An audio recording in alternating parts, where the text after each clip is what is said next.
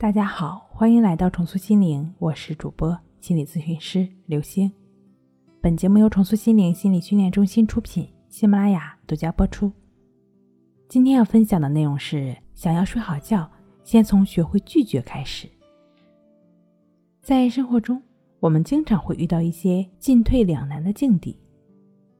你原本是在看书，同学拉你去逛街，本来你只想宅在家里，唯一的好朋友。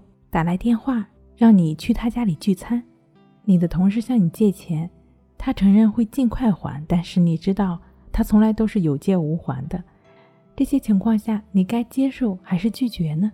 我们心底的声音告诉我们一定要拒绝，但碍于情面却不知道如何拒绝。在中庸之道成长中的我们，在拒绝别人时很容易发生一些心理障碍，这是传统观念所影响的。同时呢，也跟某些从众心理有关，不敢和不善于拒绝别人，实际上是往往戴着假面具来生活，活得很累，而丢失了自我，事后呢常常后悔不已，但又因为难以摆脱这种无力拒绝症而自责自卑，然后还可能陷入失眠的苦恼中。今天呢，这里就告诉你三种拒绝的方法，第一。要微笑着婉转的拒绝，不要说话毫无余地的拒绝。也就是说，在拒绝的时候，不要表情冷漠、语气严峻、毫无通融的余地，会让人感觉很难堪，甚至反目成仇。拒绝的时候呢，你可以面带微笑，态度要庄重、肯定，让别人既感受到你对他的尊重、礼貌，又能够感受到你拒绝的决心。真正有不得已的苦衷的时候呢，如能婉转的说明，以婉转的态度去拒绝，别人还是会感动于你的诚恳。第二，要有替代性的拒绝。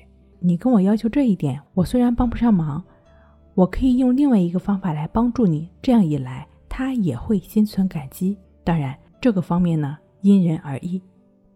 第三，要有出路的拒绝。拒绝的同时，如果能够提供他其他的方法，帮他想一条出路，实际上还是在帮他的忙。学会婉转的拒绝吧，让别人感受到你的真诚，即使你在拒绝他。倘若双方是在相互尊重的前提下，委婉的拒绝反而能促进思想的沟通和理解的加深，兼顾人际关系。反而不懂得拒绝呢，就会让人为人际关系而苦恼。并因此导致睡眠障碍。因此，学习拒绝他人的方法是优化我们生活状态的重要方面。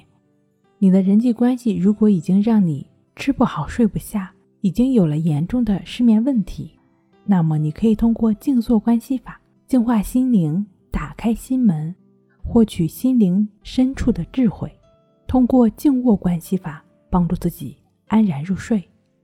睡不好学关系。关系五分钟等于熟睡一小时。好了，今天跟您分享到这儿，那我们下期再见。